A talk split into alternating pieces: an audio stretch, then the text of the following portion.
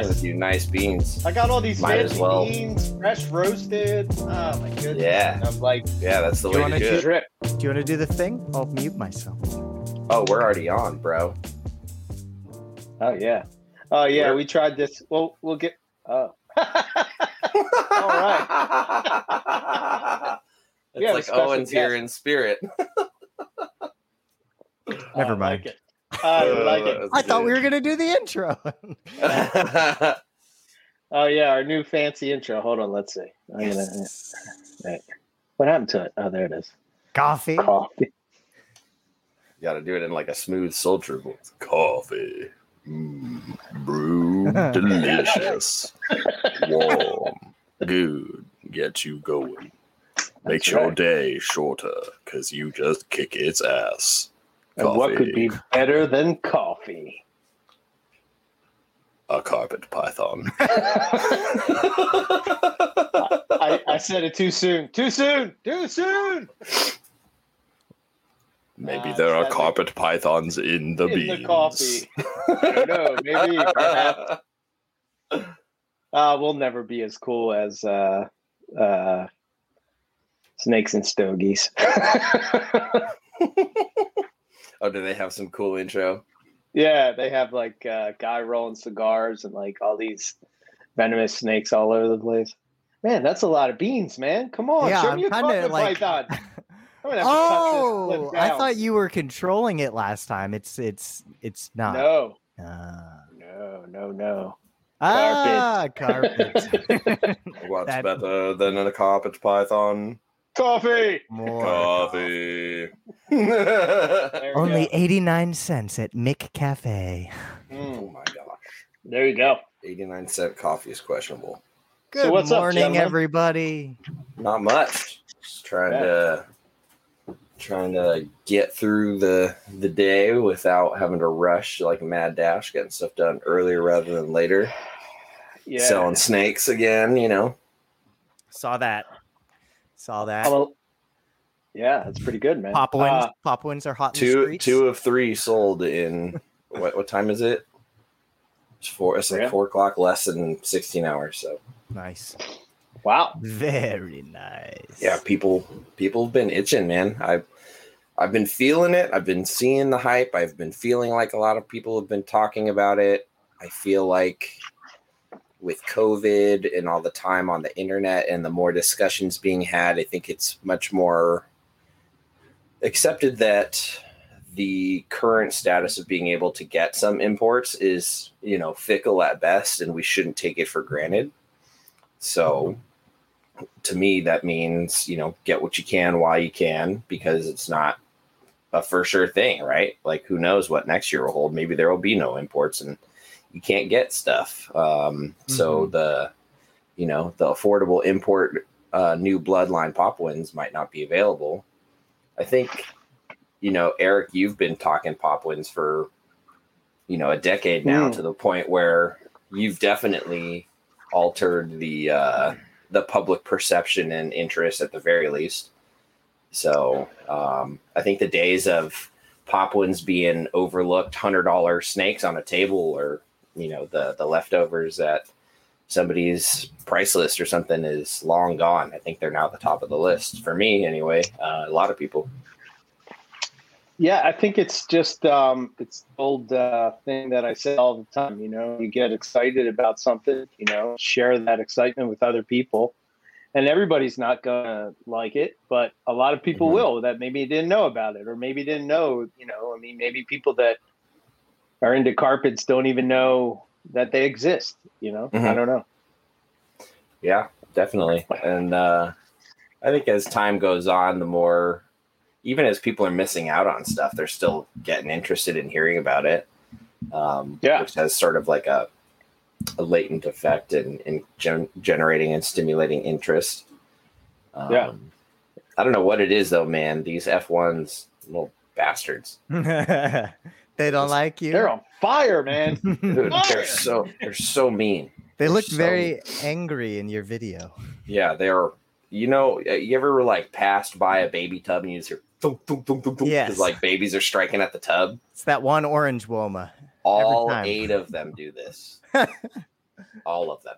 They are all the devil. They all go like full like "Wah, wah, wah, wah," cobra open mouth. Like yeah, they're uh they're oh nipper. Who let Nip- nipper, in here? please. This is a children's program. So I M- me, I'm the child. I really got I really got screwed today. Um, Oh, no. Uh, probably a lifetime, uh, once in a lifetime opportunity Oh. to talk to Mr. Mark O'Shea, and I had this. So my days, I knew my day was screwed up from the very start. Six o'clock, I get into the work, and I don't have half the people that are supposed to be there, so I'm doing all these different things or whatever, trying to come up with a plan, and then probably about.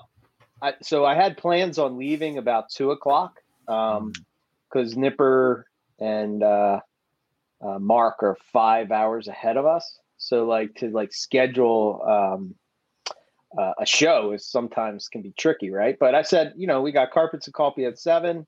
If I can get there at three, plenty of time. We'll talk to Mark for three hours. Give me an hour in between. It should be good.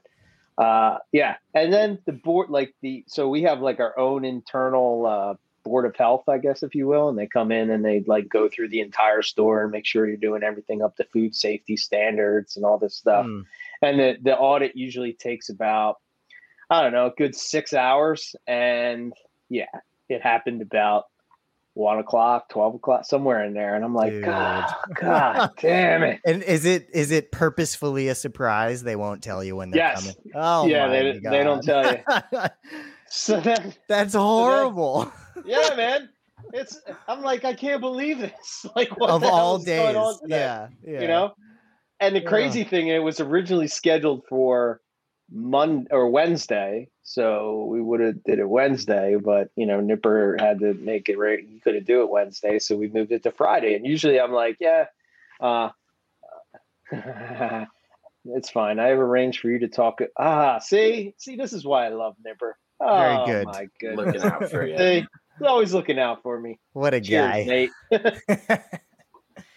That's Anyway. brutal. Anyway, how were Yeah. all your your food safeties? Did you did you get a, a clean bill of health? Oh, yeah, hundred percent. What kind of shop you think I run? Man? This, is, this is no joke, man. This is a fine establishment where you can buy Ah. your groceries without fail. Attaboy.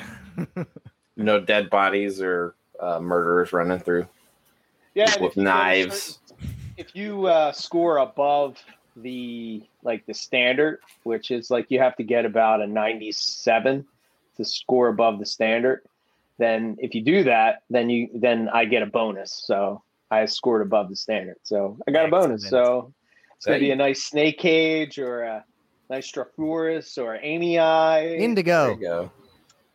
blackhead. I don't know. Ooh. Damn, that must be Oh, a big yeah. bonus.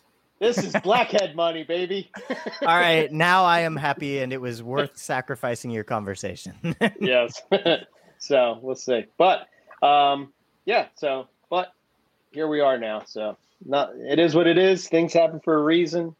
And see, Nipper hooked it up so that I can talk to him about Papuan carpets, which we were just talking about. And by the way, yes. Nipper hatched out his first clutch of Papuan carpets from wild caught animals, and they he Nice. says they're fire than a firecracker. Yep. So something about I don't know those what it upfront, is. It makes yeah, sense, that right? first generation, they're just psycho. They're essentially wild. What's crazy is the parents were wild Uh huh. and they were not like that. That is interesting. That's super interesting. I don't understand it. Um, F1s are like, gotta- we were promised a jungle. how dare you? My parents lied. yeah. Um, we don't have the same opportunity as the generation before us. We have so many topics we could talk about. First of all, good morning, Australia. This is uh, good morning time for Australia, Darren and all them. Uh, we should say that uh, Scott Eipper um, and Tie Eipper, uh, their book is in their hands, Lizards of Mhm. Australia, which, you know, I'm super excited as I look at my two lizards from Australia over there. Um, but uh, yeah, that should be a cool book. Can't wait to get that. Uh, and then there's the Woma morph. Uh, Steve Steve Ray was uh, talking about that thing Yeah. that uh, came up, and then uh, Crow Fabulous is saying, "Have I seen the observation on iNaturalist that looks like a diamond inter- inland intergrade?" No, I have not. Nor have I. Maybe you can send me that picture and I can share it, or I don't know. Maybe I can look it up on. Uh, go ahead, talk amongst yourselves, fellas, as I Hi, Riley. Lucas, did you see the um, reduced pattern Woma? Yeah, I did see that. That was uh do do do uh uh Jordan, right? Jordan uh Parrot? I believe so. I think so. Sorry if I messed that up. But yeah, I did see that. That was pretty crazy. Uh it sounds like he's got two or three generations of that whole thing and it, Mhm. it has proved out to be heritable and I think it's Um, recessive, right? That's what is that's what was said in the comments. Yeah, it's looking that way. I mean, it is. It's almost patternless for the first seventy percent of the body, and then just Yeah. a little bit of speckling in the back. It's like race at the front, scrubbed off, and then it sort of uh, comes back towards the tail. it's one of those things for me that I'm glad it exists because it has made me realize how much the banding is why I love Womas. Yeah. Like I think it's cool, but yes, now I know where my extreme is for too much reduced pattern for my own personal taste, my own personal taste. Um, I would agree with you. I But- I I thought the same thing. mhm. But I want to see that mixed with that all black one now. Well, I mean, yeah, melanistic would just be a whole other can of worms, right? But like the, the melanistic one with the orange stripe mixed Yeah. with that reduction, I wonder if it would accentuate the the dorsal stripe more.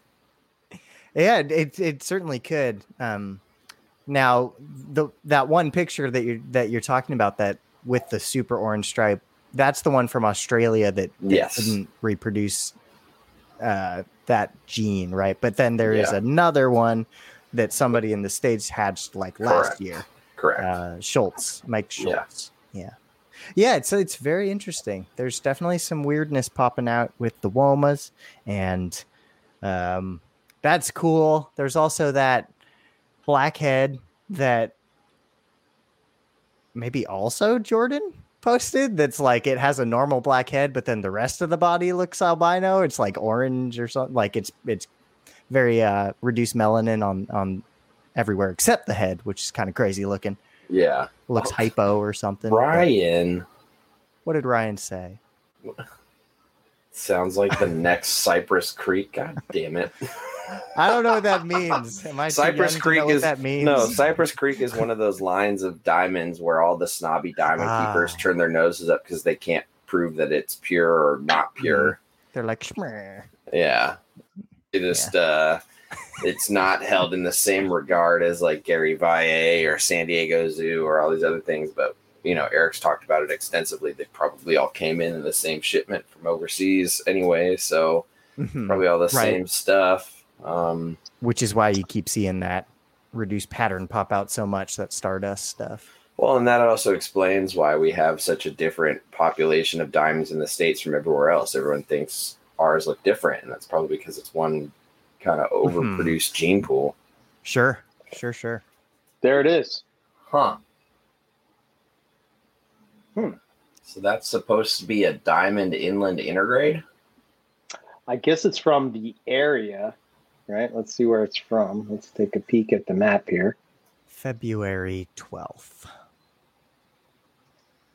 Observed December 25th, oh good catch and then submitted February 12th. i can't read Okay, So it's Hmm. down there. interesting. That is a, a bit of a It's pretty. Shoot. Yeah, I like it. weird. Here's another shot. okay. From that angle, it looks pretty inlandy to me. Can we blow that up? That's crazy. I yeah. The the back pattern has a lot more going on than See, it's like Hmm. spotty, speckled. yeah, that's kind of weird, right? Those Mhm. it's like three Yeah. sets of dots Right. across the, the back, and this is sort of has that red. You can see where those uh, that uh, Right. saddles for the tipping sort of. Uh, it always fascinates me with carpets how they're like as you breed them with certain you know certain ways you can sort of make that pattern on the bottom half of it kind of disappear you know and then you see how it has that stripe like right here and then it sort of like squishes it all together into a stripe see how this is starting to form a stripe Mhm.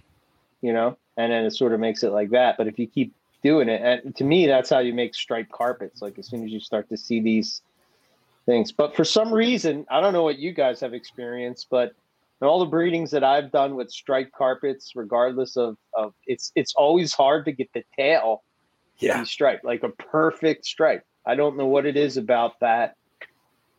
You know, like what it what gene is missing that would require it to go full on stripe because it can happen. Some of those guys in Australia really have uh, done some crazy shit with jungles, you know, with those yellow and black solid uh, bands. But Yeah. I don't know, cool stuff. Yeah, It's sort of like- really interesting.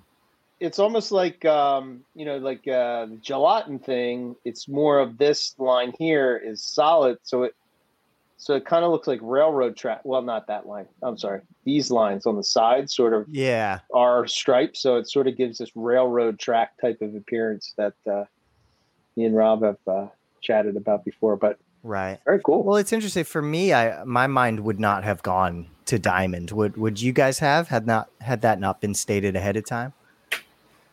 Um, I don't know, probably those- just if if I just saw it, I probably would have to agree with you. I mean, it looks like something you would get from breeding a morph project and having that. What is my carpet python? yeah, some weird You know? coastal general sib thing. Right. That's cool though. The back, like you said, that back is definitely unique. It does Right. remind me of how in diamond pythons the back rosettes are nice and neatly organized in a linear fashion. Just more of them in a different color. Yeah. Yeah. I uh I don't know, man. That's that that's pretty cool. I you know the thing of it is is like you we see that picture, right? But I bet you if we saw that snake, well, I know if I saw that snake in the wild, I would be in love with that thing. Yeah. You know, but it's like when you see it in a picture, you're sort of like, nah. But seeing it in the wild, man, you would you'd lose your shit. Look who groomed what does that mean? My beard is looking good. ah, okay. Mark was talking about catching wild Apodora. Oh, shit. Ah, that would be freaking amazing, dude. Ah, that would be a rush. Well, we have so many good things going on on the NPR network at the moment, man, and that's one of the shows that'll be coming up. Um, so that'll be in there, so you'll be able to get some Apodora uh, fix, even if it's just a little bit. Oh yeah. Um, they just had the uh, Reptile Fight Club with uh, Mm. man. That, that this, one of the comments in the YouTube thing was like it's like Godzilla versus King Kong or something like that. Like two giant. So you got Ryan McVeigh and uh, Zach Loughman uh, fighting over UV. Well, I were I don't know if I would call it fighting per se. Oh shoot, I haven't listened to that yet. I was listening to it That's earlier, awesome. and uh, I haven't finished it. And to be perfectly honest, they're both Team UVB, but for the sake Yeah. of the fight, uh, Dr. Loughman took the devil's advocate side of um, arguing against UVB, and the stance he mostly took because you really can't discredit it. it is just the the the the technology is it where it's at is it safe why not just use supplementation because it's more safe and doesn't have these issues and we can't Nice. measure all it was really good like it's i'm not done with it it's really well thought out and you could tell that um Yeah. although uh zach is very much team uvb he's Mhm. well versed in both sides of the argument and where people who are not pro UVB come from and why, and some of the concerns they have, and potentially them being somewhat valid at least.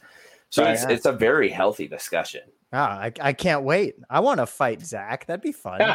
Student versus teacher on something. They they sort of talked about you in a roundabout Yeah, way. they, they mentioned that uh, they have this master's program and Justin's like, "Oh yeah, I'm actually on the the committee for one of your students," and I guess you are. And That's hey, I know who true. they're talking about. It's So- me. Yeah. It's all me. No, I'm just Yeah, kidding. Uh, yeah, I'm excited. I'll listen to that tomorrow. That'll be a good one. cool. Yeah. So that that was a good one. Um, what else? What else? What else? So, um, I we we had um, uh, NPR the other day. We talked about um, which surprised me, right? And this is sort of like, uh, which will sort of segue into our, our um, uh, talk about that video about uh, Barczyk. Not that I like talking about him per se, but just the whole Mhm. idea of that concept of that video. I think is sort of where the odds are in the in the in the hobby, right? Mhm. But um, so Alan Stevens, right? You know, great guy. He does the Monitor podcast. Like him a lot. Whatever. And as we were chatting, he was sort of talking about how he doesn't use UV with his monitors, which just kind of like took me back. Like, wait, what? Right. and um, you know, I guess that's that um, the you know uh, old school way of keeping monitors to where you're keeping them on constant heat, and you know, um, so again, I, I mean, we really didn't fight per se, but um, sort of like pushed back a little bit. Like, I, I don't know, I don't.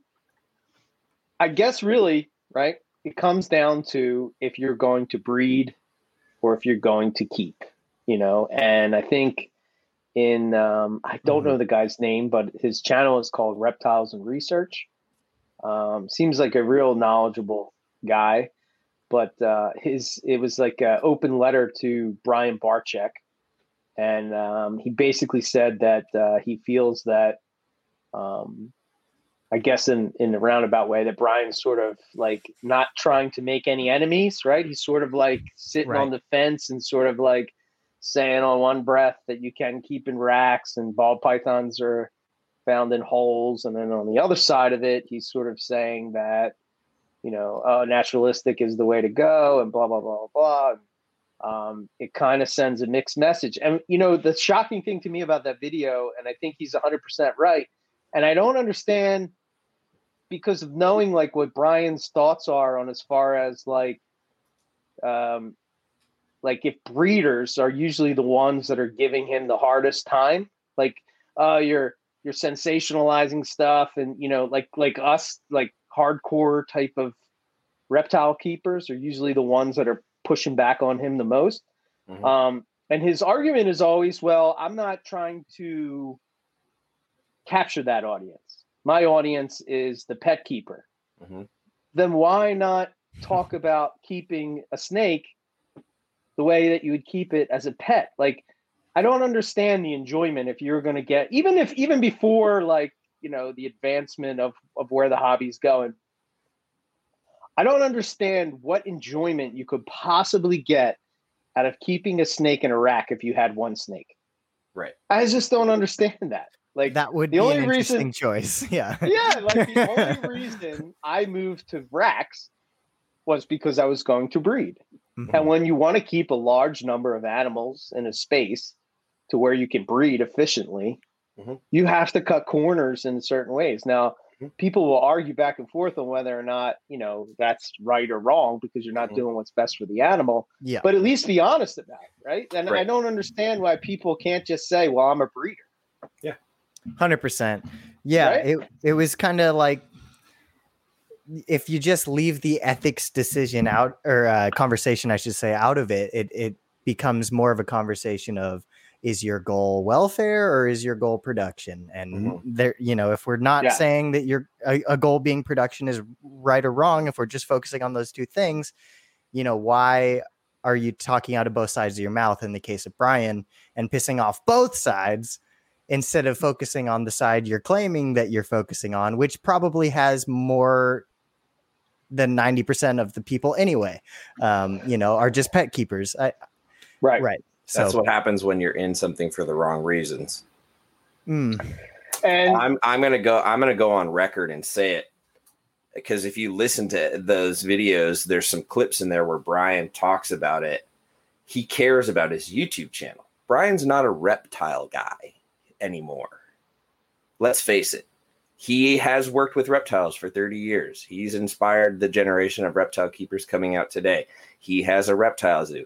He runs a reptile breeding business. He's the biggest face in reptiles. He's not a reptile guy anymore. He's a YouTuber. He's a Jack Hanna of the private sector of reptiles. You know, when Jack Hanna comes onto all those shows, he doesn't know anything about the animals until they bring up to him a set of facts that he reads off of cards, gets a quick little rundown, and goes out in the show and spits facts for 30 seconds and looks like a pro. That's Brian Barczyk now. But that's because he loves that. And there's nothing wrong with that. But he needs to also come clean about that. He's just a face. He's not the guy anymore. He's he's a clown in a monkey suit nowadays. And the problem is, Lucas, like you said, he's talking out of both sides of his mouth. It's because he's lost the passion and he's a spineless shithead that's just trying to just kiss everyone's ass to keep making as much money as possible because all he cares about is the numbers on the analytics of his vlog selling whatever overpriced reptile product he's pitching these days and just kissing ass to the biggest audience possible because if he doesn't he loses money he loses his job What he has to go back to being a, a mediocre reptile breeder a mediocre reptile keeper who doesn't really know what he's doing or saying. He floundered when he took his, when he decided to go into a reptile zoo and put animals in big cages and stuff. He had to learn everything from scratch, learn from other people, learn all this stuff. That's not an experienced, seasoned reptile keeper. That's a ball python breeder trying to go bigger. And kudos to him for trying to go bigger. But he really needs to acknowledge that what he did before was breeding. At BHB, it's breeding. What he mm-hmm. does at the Reptarium is education, it's naturalistic, it's reptile, it's it's fun. But the two are not mutually exclusive. They're very, very different approaches. And when he gives speeches saying ball pythons do best in racks, well, that's a very uh, absolute term. Uh, if ball pythons can only be kept in racks, well, that's a, a load of shit. I'll show you a 40 year old ball python that lives in a fiberglass four foot by three foot by three foot enclosure that climbs trees with cataracts and liver disease and has no problems. I'll go down the street and show you that animal at the zoo. I promise you. There are always exceptions to the rules. And the other thing is, like you said, we need to think about who we're talking to. Brian is just thinking about not pissing off the next person. If you're putting yourself out there as an educator, say, yeah, I've bred ball pythons and I used to keep things in racks. Now I've realized that my my area of interest and what's important to me is the overall welfare and displaying naturalistic stuff. And just because I've bred things in racks or I still breed things in racks doesn't mean that that's wrong, but it just means that there's two different ways and there's two different approaches. Ultimately, keeping things in racks is not ideal and it's not the best. It covers the basics, but you you're getting an animal to survive, not necessarily thrive. And that's okay. Right. You just got to accept the fact that that's what you're doing and that's your approach and that's your goal. And if you're going to be spineless, you know, flip flopping, fence riding, no nothing, no passion, having fake in front of a camera, I'm sorry, people are going to hate you no matter what stance you take. So, you know, either pick a side, grow a backbone, or find a different hobby. I just real quick, um, I agree to an extent. I do just want to agree also with what Ryan said, which is like a really good in between of the two camps is what Emily with Snake Discovery does, and and I do agree with that personally. I think that it, as I as we've talked about on this show before, I think that a box is a box, and it mm-hmm. matters more what you do with that box in a mm-hmm. lot of cases. You know, I think that there are tiers to, you know, what we can call a cage setup, what we call a rack setup. I, I can absolutely set up a shittier environment in a cage and a better one in a rack if, if mm-hmm. we're talking about welfare. Um, mm-hmm. So just to throw that out there, I do think that there can be a middle ground. Um, but other than that, you know, I, I definitely there's always a gray area. A lot of what you're saying. Um, yeah, I, I, I think I think it's it's you know, I've evolved over. You know, if you look how I look thought about things back when I started NPR to here, I've changed my thought, my views, and you know things that I would, you know, maybe have done back then or thought was the right way to do it or whatever is is is pushed forward, and you know, and you know, I think I was talking to somebody. I'm not going to say their name because I don't know if if they want it out there, but they were saying that. Um, you know, he said he's, and it's somebody that I wholeheartedly um, look up to. Uh, amazing, not you know who it is, but amazing, knowledgeable person. And I think what he said to me was, "He's like, you know, the more and more I think of it, the more and more I think I'm gonna slim down my collection and sort of make like, you know, this naturalistic, amazing enclosure. You know, think of like Mike Stefani's like uh uh, you know, Mertens monitors and enclosures, stuff like that. You know, like this basically like, yes, you have this Australia piece of Australia in your house and you're gonna watch these animals forever and ever and ever and you know, just get total enjoyment out of that. But he the thing that he said that stuck out to me was I think the reason I don't do it is because my ego gets in the way. Right. And it's like, wow, that was that was really like looking inside and saying like wow you know is that what keeps me from from making this plunge and just doing this? Is like this ego that i have to have either x amount of animals or this certain animal? Or you know it was a struggle for me just to get rid of jags. You know what i mean? Like I, I it was hard for me to do. As much as jags bothered me personally not they don't bother me you know, for other people to keep them, you do what you want to do. But mm-hmm. like for me personally, it was just like, you know, and every year that would go by, it would just be like, what am I doing? Why am I doing? Why do I have to do this when I really don't want to do this? And I think uh, ego is probably the part. That's probably the thing. You know, it's probably that whole thing that in order for me to feel important, um, I sort of have to have X or do X, and uh, I, I somehow become not legitimate if I don't have X amount of animals, mm-hmm. you know. And then you yeah. see like all your friends and stuff, and they're adding in, uh, you know, different stuff to their collection, and they added this. Like you guys have added stuff, and I really haven't added animals into my collection in, in quite a while. You right. know, the monitors and stuff, but just like you know, even I'm like I'm thinking carpet python wise and um, I don't know. I, I, I don't know, man. And, and, I don't know. It's such it's such a weird thing, and I guess this is really has nothing to do with the whole Brian Barczyk thing. But um, other than to say that, I, I guess it's like I, I appreciate the fact that maybe he could change the way he thought. You know, I can respect that. I just don't like the um, the the back and forth or the mixed message or the you know and i get it you know it's it's this thing like you sort of fall into this I, I, guess that's the bad thing about doing youtube or creating content. It's like I, I i just don't understand like he could in and to the point in that video um again i'm sorry i don't know his name but he he pointed out that that 99% of pet keepers are looking for like look i put uv in this cage and look what the corn snake did or the ball python did. And right. you know uh, look it, it perched up here and you would never see that or whatever. And like and he could do that. Like he he has the power to do that. Mm. and it doesn't have to be clickbaity and it doesn't have to be all this stuff. But i i don't know man. I, I yeah. just don't i guess i just don't understand why you do that to i guess it's just this is the way our culture is. It's just sensational it's i, I well, guess. I don't it, know. when it pays you know that's your answer it's because he gets more money from more clicks um, but I, I also did think that it was really interesting in that video you know i don't keep up with brian's vlog so i hadn't seen this but there was a clip of him basically like asking his audience why he's getting less views or something like that or like you're what? a boring piece but, of shit but uh that you know that propped up the guy's whole argument which is that because most of these people want to see X, and you keep sometimes appealing to X, but also then advocating Y. You know, it's like you got to choose, and and he, yeah, you're fine. choosing the the less than one percent or whatever the guy said. You know, versus the ninety nine. So, yeah, it was interesting. Yeah, he's yeah. just uh, he's just trying to pander to whatever audience is boosting his number that day. That's it. Yeah. He's not a reptile guy. He's a YouTuber. That's it. Yeah, right. I you know I I think I I think too like the more and more I you know and I never understood this. Um, uh, uh, uh, wait a minute, let's see. I don't agree with Brian often. Let's put it up there, right?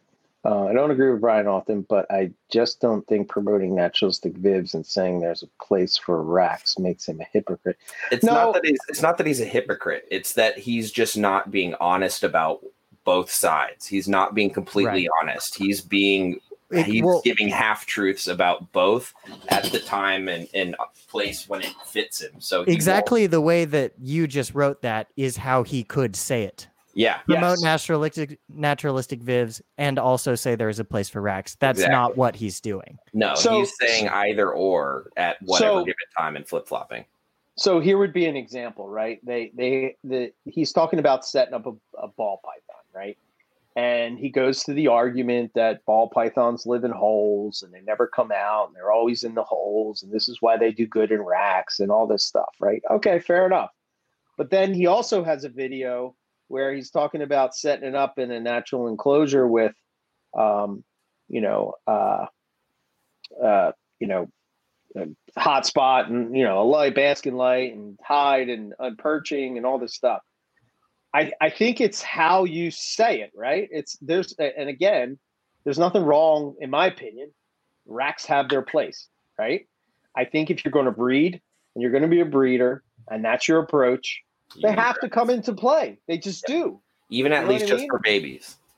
Yes, a hundred percent. You know, and I would even argue that maybe, maybe they're even easy. that They're, I, they're they may be even better for babies to get established and eating because they're sort of like you know they want to hide. Um, think about you know, and I, and I could be totally wrong, but this is just things that come to my head and, and why I would think it. Right?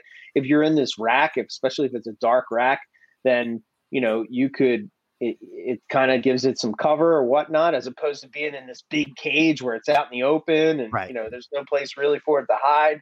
Yeah. Um, you know, especially you can with the some of those shire species. I mean, you're just not going to Yeah. succeed if you don't do it a certain way. And I mean, Riley, we we you know got all those womas started at GX3, and and I remember Grant saying to me that in the past he has had trouble if the bins were clear. Yeah. But in these solid bins, all of them for the most part minus one or two ate the first time. Mhm. and then the next two were you know shortly after. That that is because of that environment that they got established so quickly you know and it's just to that point you know?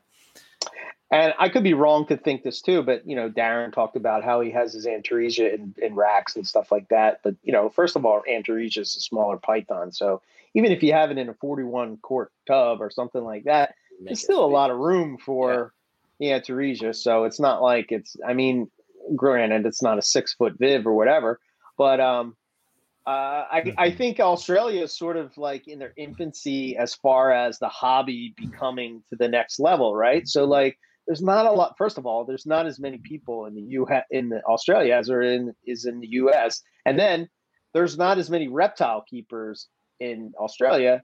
Not even close as what's in the U.S. or over in Europe, right? So you're if you're growing the hobby, you have less people breeding to fulfill that pet, you know, that pet niche, right? And obviously they're going to have to figure out a way to do it. So how do you do it? You know, how do you do it? And and and especially if you're breeding some, I would imagine that I guess Antaresia is kind of like maybe a go-to sort of pet over in Australia. You know, it doesn't get as big as a carpet, but you still have the python thing, blah blah blah. Um, so you could set it up in a big viv and stuff, and and it could be something that you could keep in your house as opposed to like if you had an oh impelli python or a scrub python, you're going to need like a huge enclosure if you want to do something like that. Um, so, uh, you know, I don't know. I think I think that they're going to have to work with racks. I mean, that's just the reality of it. You know, you Yep. can pretend that that's not the reality, but that, that that's the reality. Yep, hundred percent. That's how it goes. You have to have them. I mean, even just to be space efficient, you still have to stack cages on like a baker's rack. Which, guess what? Jokes on you. You're now using racks. That's So- this is kind of a, a large rack I mean, a rack is literally just a different word for a stack of cages on something that rolls. I mean, for me, like again, the whole UVB discussion notwithstanding, because we do not have a way to provide that kind of lighting in Sure. a bin at the moment, for me, a box is a box. Yeah. It matters more what you do with the box to enrich said box. Right. If you care about welfare, this is what you're talking about. You're talking about enrichment. Mhm. Um, Right. If we're not having the UVB discussion, and you can do Right. that in any box, depending on what you do in the box. Yeah. If you want to get a different perspective of keeping and how you keep, and you really want to get deep with yourself, right? Go see that animal in the wild. Mhm. Come back, look at that animal in the box, see if you feel the same way. Yeah. You know what I mean? So Right. like I don't know, man. It really changed me. I used to think that it was goofy that like, what do you mean you stopped keeping snakes once you started field herping? Like what, what what's what that's just silly. Why wouldn't you do that? But you see like a lot of like really hardcore field herpers sort of have moved away from keeping and then they sort of just become field herpers and observing in the field and whatnot. But like I think I, I don't want to speak for you two, but I think for people like us, we're sort of still fascinated by those little behaviors and things that you're not going to be able to see in the field because there's not enough time to to see it. You know what I mean? Like you're not going to be able to come down at six o'clock in the morning with your cup of coffee and run into your snake room and see your snake doing whatever it is that it's doing because you're just not going to be afforded that op- maybe you will once in a while but i don't think you're going to get it every morning you know Yep. so Yeah, no, for sure. And I mean, even you know, just seeing California Bay Area native species out in the field at work, you know, makes me more excited to come see my animals that I have at home, even though they're not at all the same thing, you know, it's an ocean away.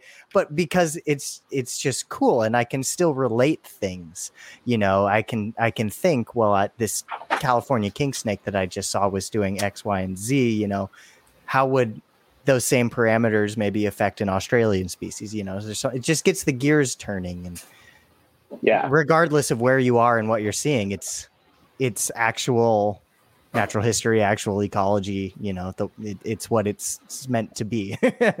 yeah yeah yeah yeah i don't it's uh i don't know man it's it's it's a deep subject for sure and you know but I, I really think that's sort of where the divide kind of falls right it's because you have people that you know, I, for lack of a better word they sort of call it fence fence rider type of deal where you don't want to piss off these people because they watch it and you don't want to piss off these people because they watch it well Yeah. you can't make everybody happy man you're gonna drive yourself crazy it is what Just gotta it is accept it. Well, and it's probably he probably needs to hear that, uh, you know, Barczyk because Yeah. he's made plenty of videos about how he's got anxiety about right. what he does and the stress and everything. You know what would help his anxiety if he just picked a side, found some conviction in it, and you know, learn how to say I don't know and be willing to keep changing and learning and just put one foot in front of the other and go. That's all you got to do in life. I think I think that's the most frustrating thing for me with the hobby is is that I used to get so mad when Owen used to say this, man. I it used to boil my blood when he would Owen be like, makes you mad sometimes. he would say, "Well, if it's not broke, don't fix it." Ah, I mean, listen back to like early 2012 episodes, and I used to say all the time, like, "Well, maybe we should like figure out this, or maybe we should do this to say, well, if it's not broke, why? If it's not broke, don't fix it." I'll be like, "Yeah, but that's so close-minded. Why do you think that way? Please elaborate." you know? Yeah, that might be my least favorite saying. Everything that's not broke can still be even less broke. Like- Yeah. I you know, maybe we can relate to it, Lucas, because as a as a musician, right? You know, yeah, when you get to a level, you're at that level, but now you're going to push to the next level. I mean, I- Right. I, I don't understand why it's such a, a, a like I got my thing. Squier and my line six. It's not Yeah. broke. Don't fix it. It's like- Yeah. Gibson, Like- nah. Ah, who needs that? Yeah. But- no, I mean 100%. Like what what is that that just rejects the idea of knowledge and progress. So, nah, we can Yeah. be done with that saying now.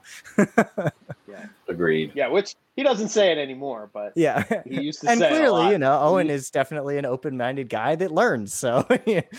Oh yeah, hundred percent. I mean, he's taught me a lot. It's funny how we've sort of like went like this. You know, like Hmm. he he approached the hobby from this way, and I'm approaching the hobby from this way, and our like I our ideas in the beginning were so different, and like eventually over time, like he's like, I think I feed my snakes too much, you know. yeah, and I'm like, I think I feed my snakes too little. Okay, there we go. yeah, you're doing like combating carpet Yeah. pythons. Carpet pythons yeah, Intertwined. exactly. Yes. Uh, Hundred percent. Yes, yeah. Yeah. No, Um, it's funny. That is funny. yeah. but Oh man. so what else is going on? well, Still waiting on Crebo eggs. so Yeah. crazy. 107 days and counting. Wow. so you have to be close, right? A week, maybe. A week or two. Yeah. Yeah. And and four. I know you've already told me, but four that look good. Yeah. All right. Four that look good, nine that look brown. Hmm. And not good. Well, Maybe. I just I will admit to something. Uh oh. Deep thoughts with Lucas. Let's go. What's Nothing deep at all. Uh, I paid the hundred bucks to get on Black Pearl's waiting list. Oh, nice. Good for Oh, cool. That's the I only way you that's the only way you can get in line. That's the only way you can get in line. And to be frank, it it might take you two years, but it's worth it. I'm I'm more than happy to wait because that'll get me time to get more big cages too. Uh, Yeah. No, it's uh I mean, how many other people are breeding them? It's, exactly. not not many. You. I mean, I'm breeding a pair of blacktails, but that's exactly. it. You know? So No, yeah. To that scale, I don't know of anybody else like that. yeah. get out of town. What happened? Somebody Yes. Somebody just Oh. called bomb squad. Oh. Um, There he is. G'day.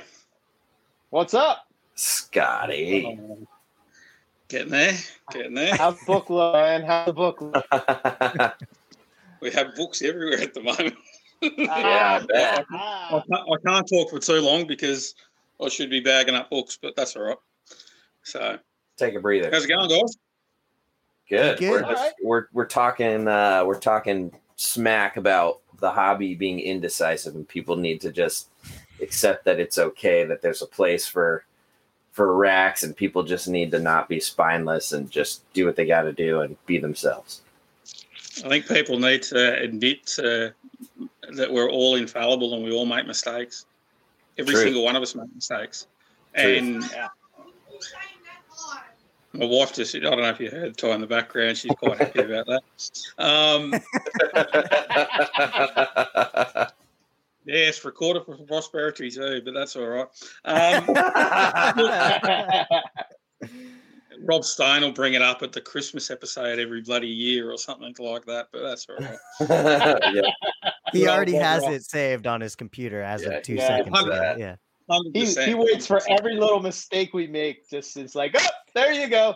I'm very mark. curious to see how many of the different shows he's tracking now. Now that there's like 15 of them, like Yeah, I know. He's got if, too much if he work. was going to if he was going to do that though, I think the first one he really needs to hit is your show, Riley, because Yeah. at the other every day you guys can't seem to pronounce Calubra correct- correctly.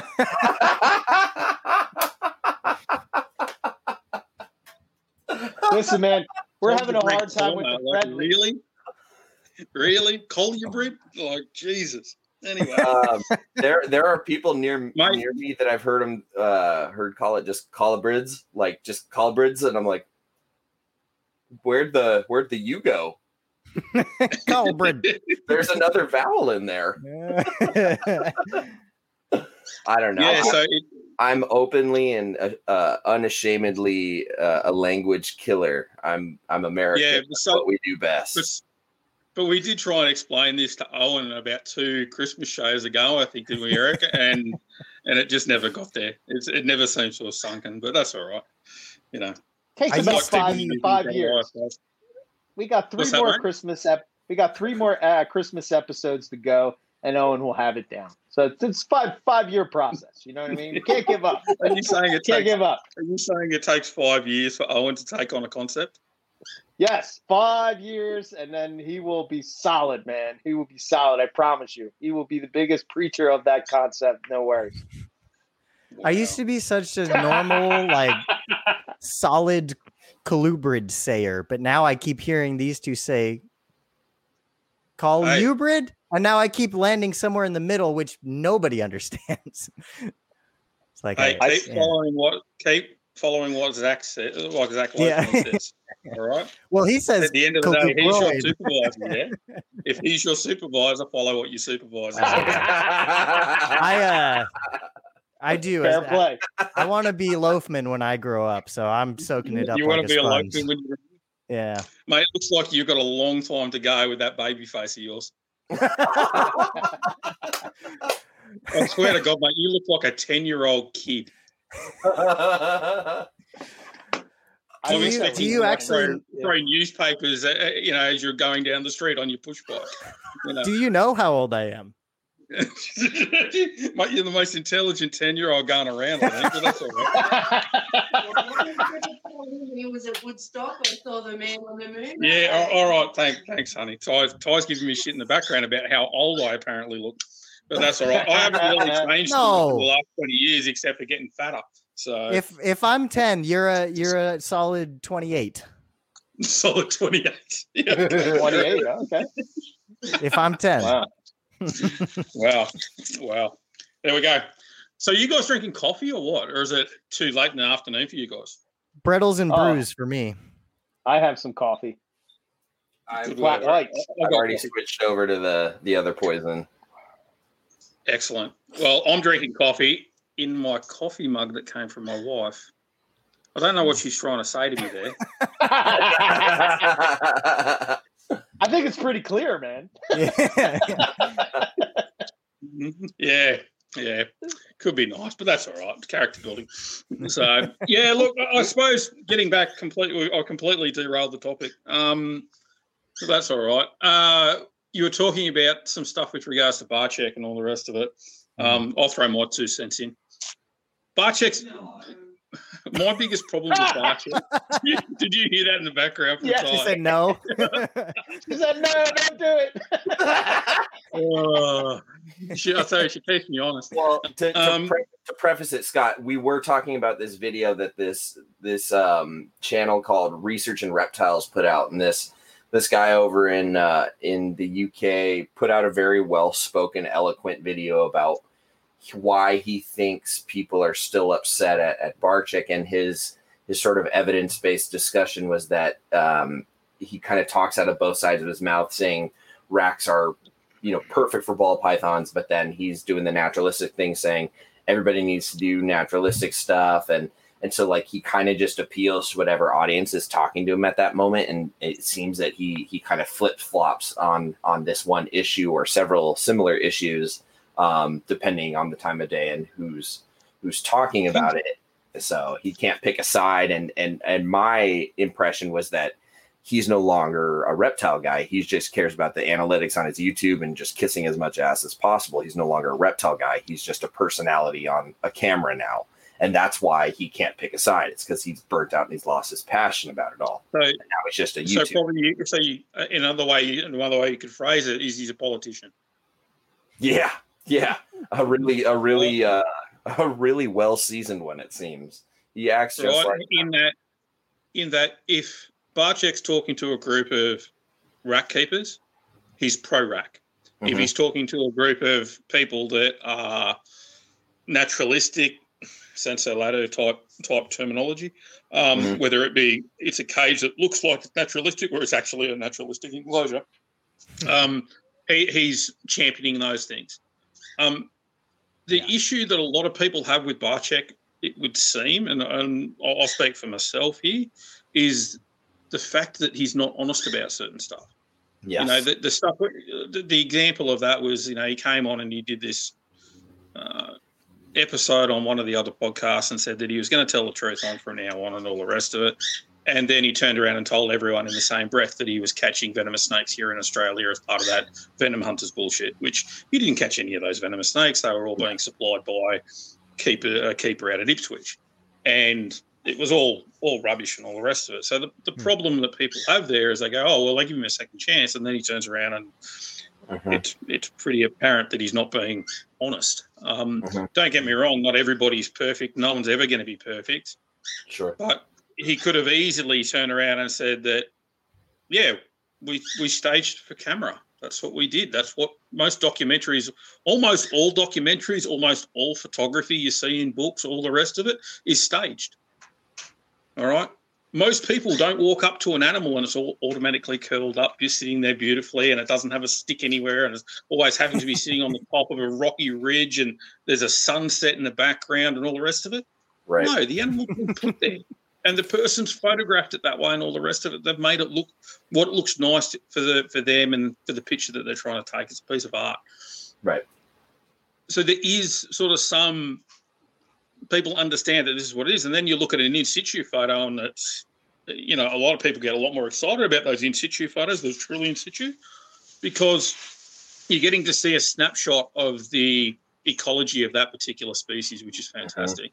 Mhm. Um, it doesn't mean to say that you can have a that that photo might not look as nice as a a posed one, Sure. but as long as you're honest that that that photo is posed, no one seems to give a shit too much. You know what I mean? Yeah. I mean, I think No, of every think- time Eric goes out herping and they go out and find timbers and the photographs they, they share of like the timber that's it's under the rock. They haven't pulled it out. You can just see a little piece of it. And what you're looking at in the photo has more of the surrounding environment and details about what that snake experiences. And then you just have a little sliver because- of the snake. And that's the beauty to me. In- In that case, though, it's also because Eric and Owen are scared of venomous snakes. Eric, you're muted. You mean Eric, you muted yourself. I'm not afraid to admit it. Yeah. I yeah. am. well, and Owen, Owen be the first to tell you he does. He's afraid to keep himself safe. He knows he'll be a dead man. well, that's why I sent him the monkey backpack. I mean, yeah. well, that no- doesn't work with venomous snakes. there's no shame in it in in you know admitting that you're not going to to mess with the venomous snake because you don't trust your abilities or whatever. like there's, I respect that more than the people that go hold my beer, get your phone, film this, and like rip a rock apart and do whatever. Oh crap! Where'd my cobra go? Uh, let me. I got bit on the arm by a taipan. Let's stop and take some photos. Let's. uh Let. Uh, can you get a photo of me in my hospital bed, please? I need to post this on Instagram before I lose consciousness. Mhm. My uh, my favorite part of the West Texas trip was being able to be side by side with Phil, and like Phil talking to me about the proper way. Like here's a here's a just in how you pick up a venomous snake with the hook, as opposed to how I pick up a snake in my snake room with a hook. You know, totally different. Hmm. And I would be dead. you know, so I, you know, I want to I want to learn, but I'm also not I, I'm not I'm not trying to be somebody that I'm not. You know, I, I'm a I'm I'm okay with with observing that snake go, you know, Yeah. try to pick it up. But Hundred percent. Yeah. but that was the coolest part because I I never realized, and Scott, you probably know this better than any of us, is that there's su- and I hear you guys talk about it on snakes and stogies all the time. Such a technique to it, you know, and I'm thinking like, what's the technique, man? You just scoop the snake up with the stick. Well, So, there is a technique, and the reason there's a technique is that you really don't want them falling off the hook. Because if they fall off the hook, now you've got an upset snake at your feet. Um, right. or, or even worse, in your hands that slid Right. down. Yeah.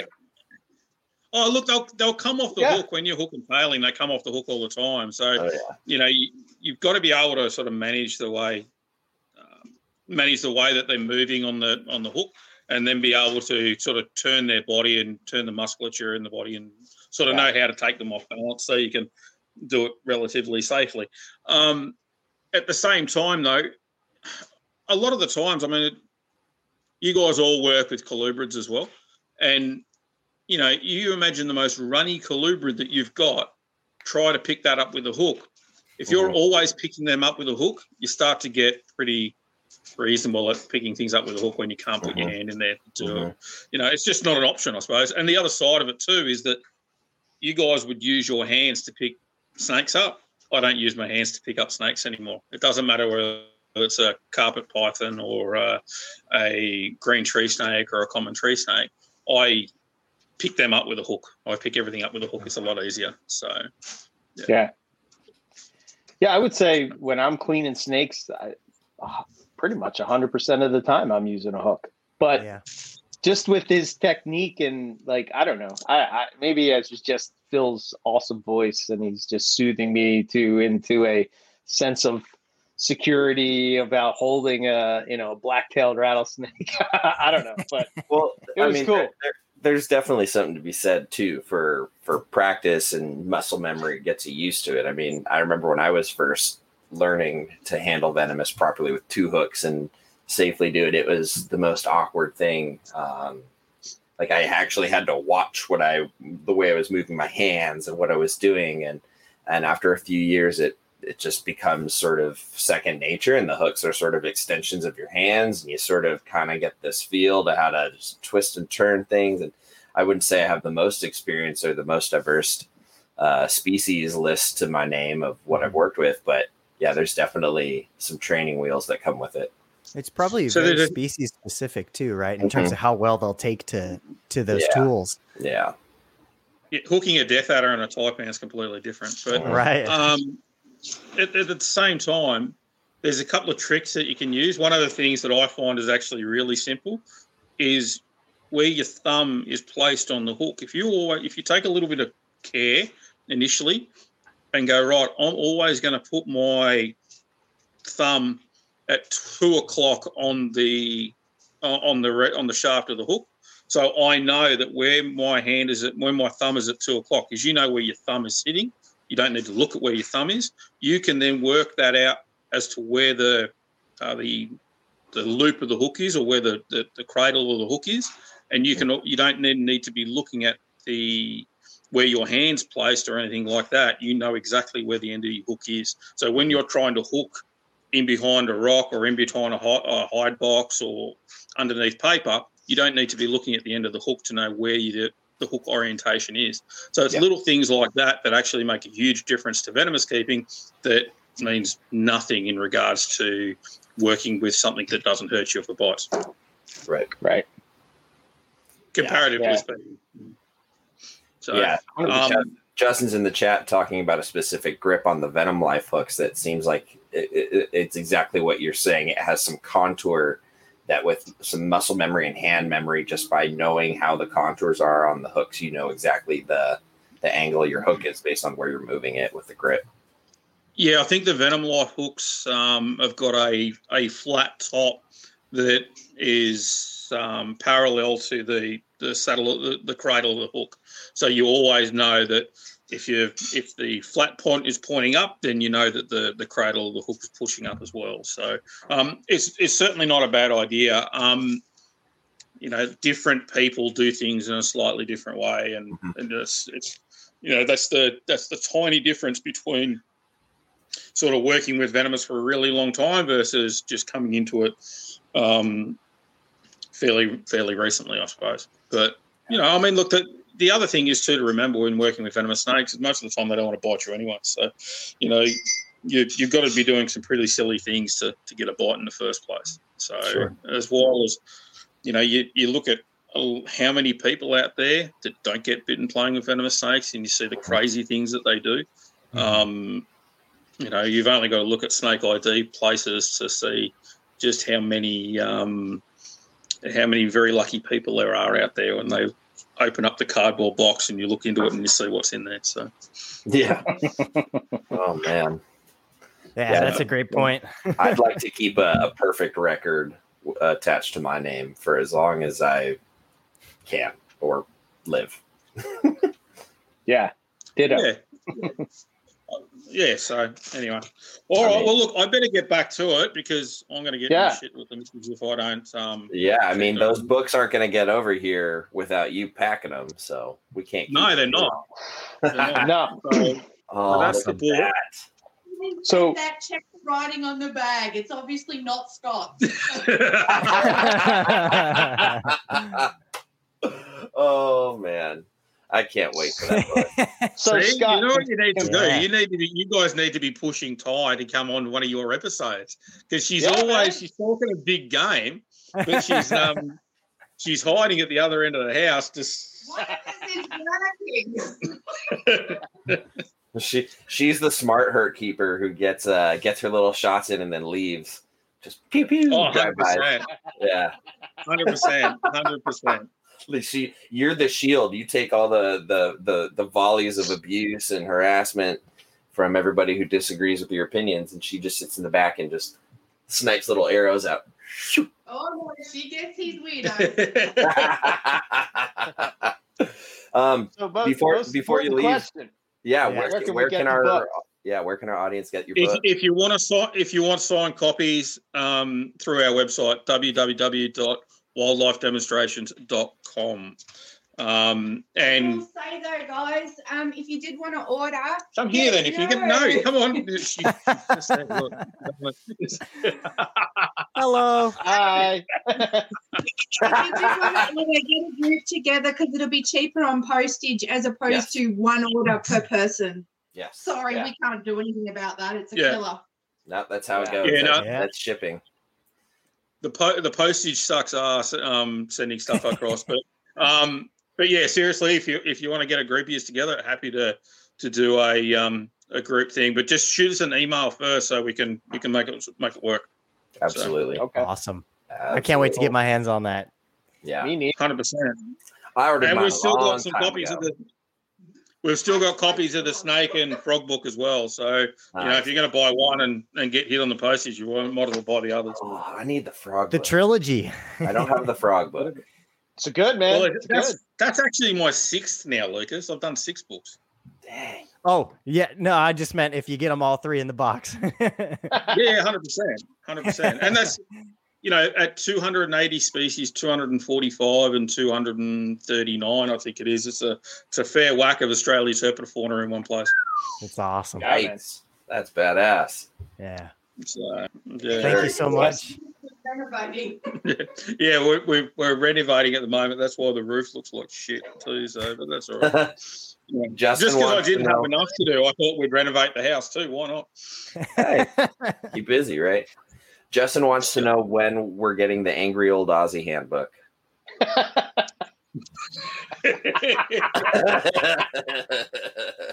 See. Justin needs to start doing more shows at this time of the day because most of the time he's asleep when he's doing his own podcast.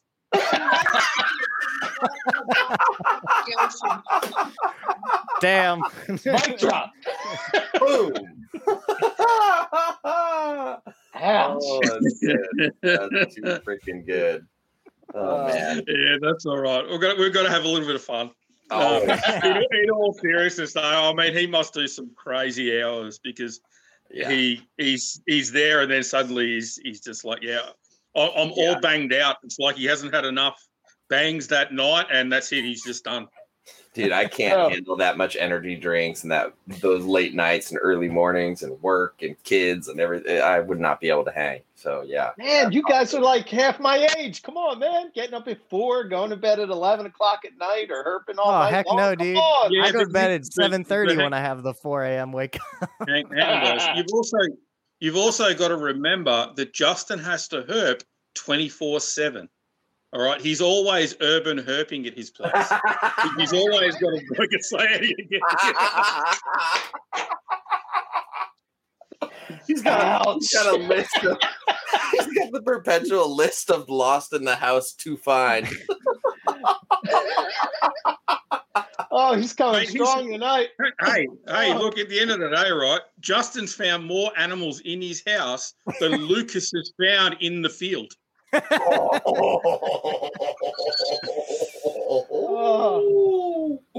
Brutal. Tyson with the Well, knock. I'm being a little oh. realise Lucas can say whatever he wants and he could outrun you. Oh my god. this is I got you, as all hell. Oh. yeah, you want to make brought- sure, Lucas, that if you're going to try this, that you're not doing it on a hill because I'll just lay the fuck down and I'll roll down after. Uh, It'll be like a scene from fucking Indiana Jones. hey, yeah, are you near the rock?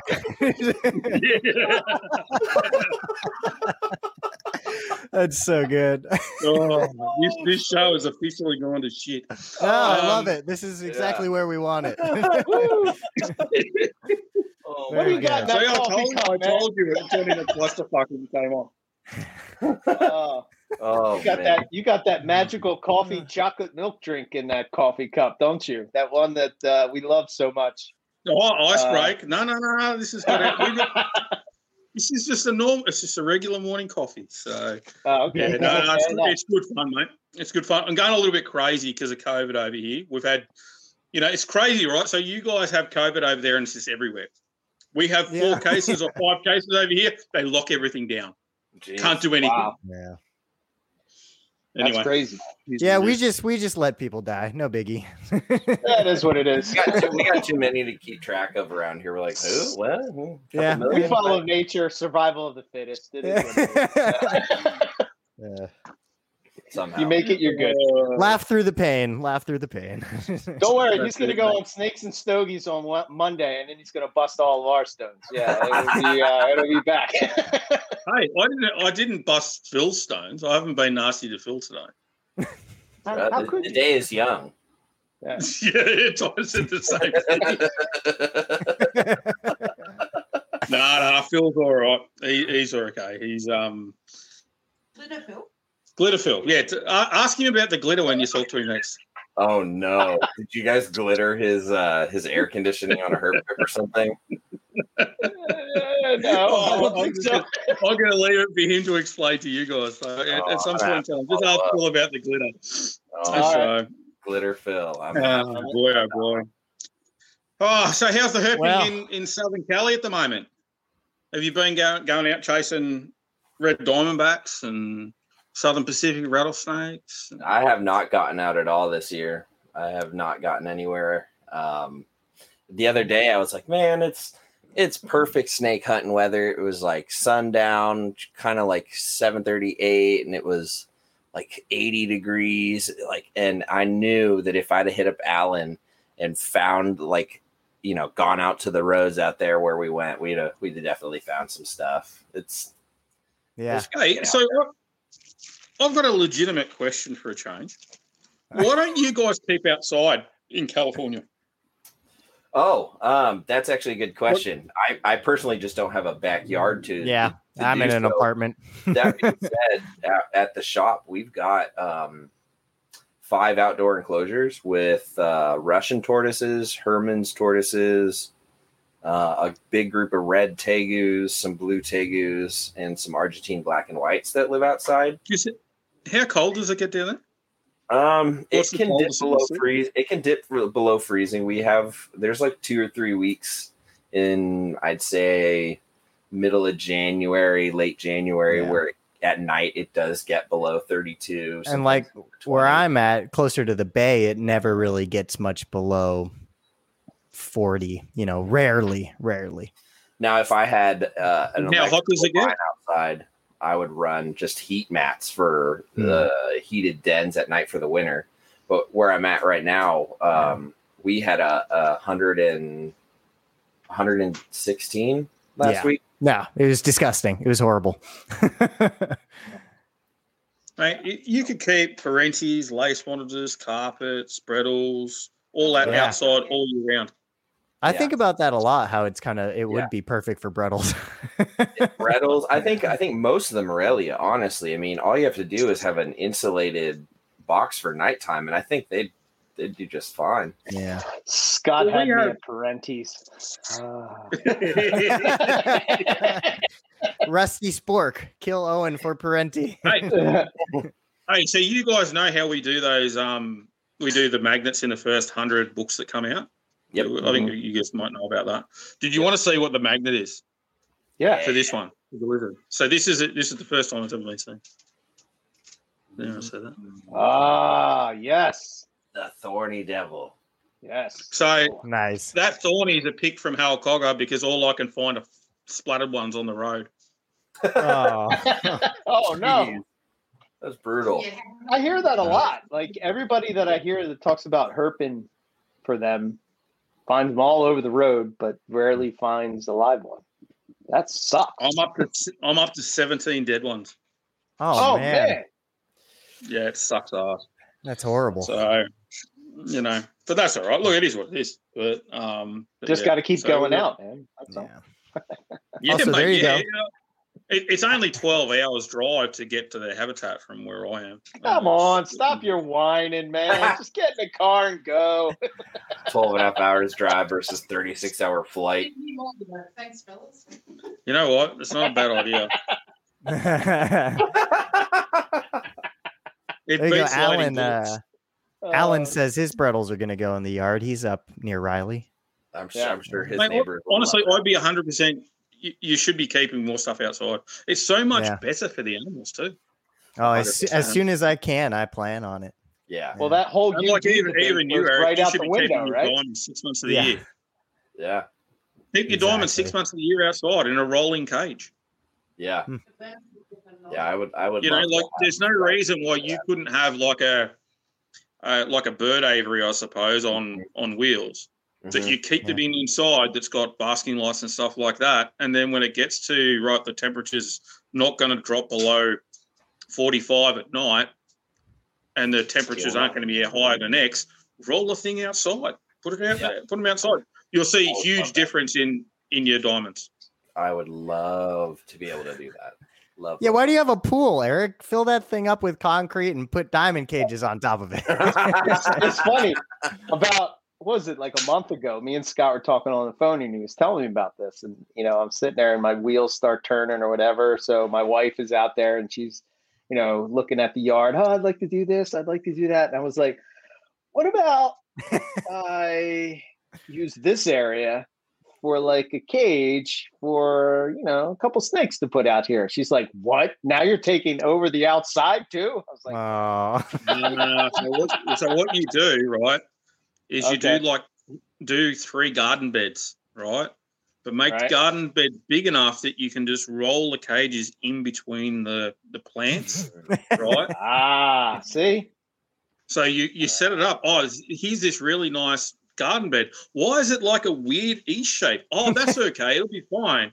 So then what you do is actually I'll make the cage to fit in between the garden beds. That way it doesn't like jut out too far. And that way the edges of the cages just sort of mold into the, the garden that's around it as well. Now, if you use Australian Genius. native plants, it could be like your little piece of Australia that Oh, when you're not there. It I'm is working on it, man. I'm working on. it. I got a whole room full of Australian plants that I'm trying to learn how to take care of. Uh, pretty cool. That's that's We a whole picked up nother that, hobby in um, itself. We picked up that Australian habitats book for eight dollars at the book fair the other day. Son of a bitch! We I were pretty happy book. about it. I've been keeping an eye out for it. It's not a bad looking book. So Yeah, it's pretty good. I like you it. know, Yeah, yeah, I can So- dream. yeah. yeah, I can walk outside. Yeah, I know. I would drive 35 hours to get to to get to somewhere in Australia. yeah. Uh, yeah, well, you know, but uh, look, I, I don't think that'll be happening. I, I don't know if it'll even be happening in 2022 these days.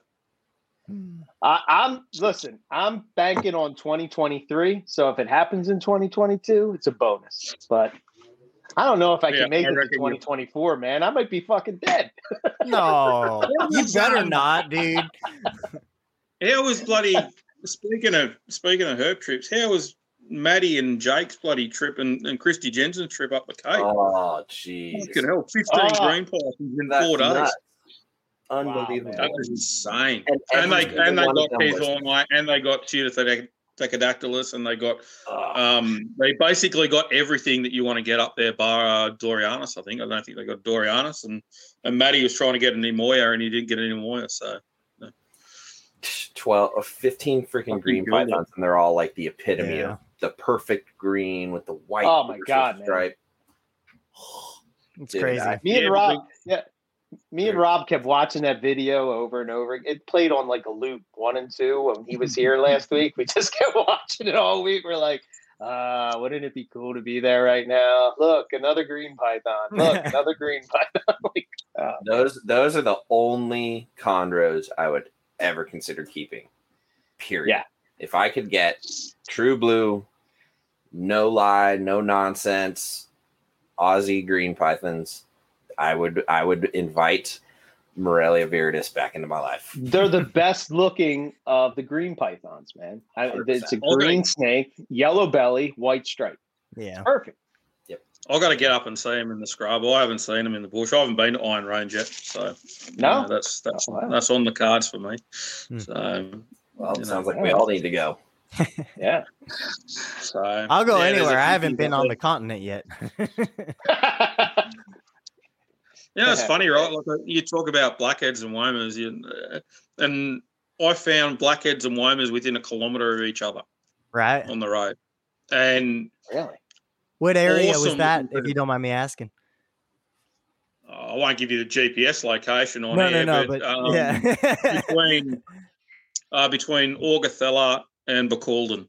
So it's in uh, it's about 600 kilometres from the coast of um, coast of southern Queensland. okay. That's awesome. So, That's super cool. Um, Brigalow stuff. So uh, the same population of animals, uh, the same population group, I suppose, of animals that are the stuff that Melissa Bruton works on. So she's a, right. Down at St George at the property down there. Augathella is about 250 kilometres north of that. So She's wonderful. I um, got to talk to her for the first time a couple weeks back, and, and it was awesome picking her brain. She's she seems like a really cool person. Yeah, well, let's say you probably get blackheads where she is as well. At, at Hmm. St George, where that where those womas are, they probably get blackheads there too. Well, they certainly wouldn't be far from it if they're not there. Yeah. Oh man, I I freaking love them. I can't get enough of the Aspidites. I'd love to see an updated phylogeny on them because I suspect there's probably a little bit of speciation going on there.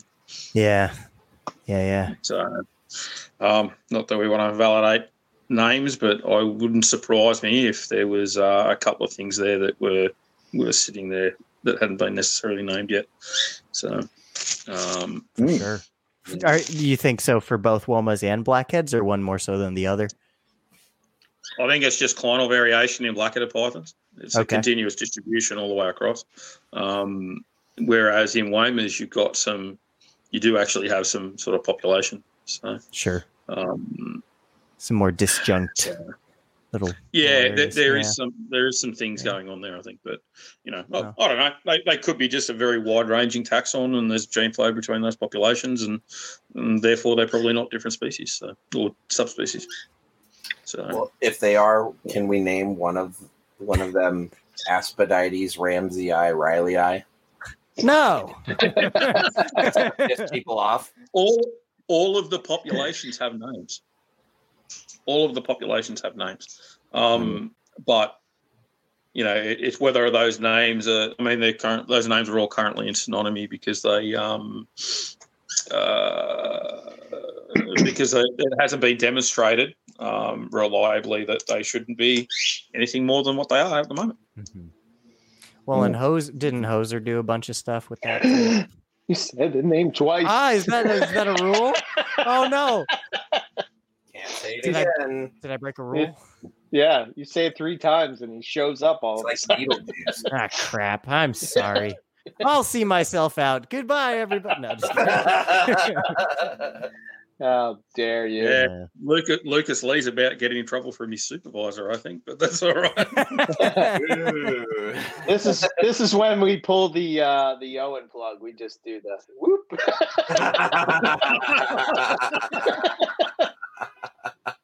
All right, guys, I, I really have to go. As, as All much as, as much as this is a lot of fun, and I'd love to keep going, I've got a shitload of stuff to do, and right on. um, yeah. But please, please, guys, get out there, support us authors, and, and buy the book if you don't mind. And if not, 100%. feel free to hit us up and ask us a whole heap of questions.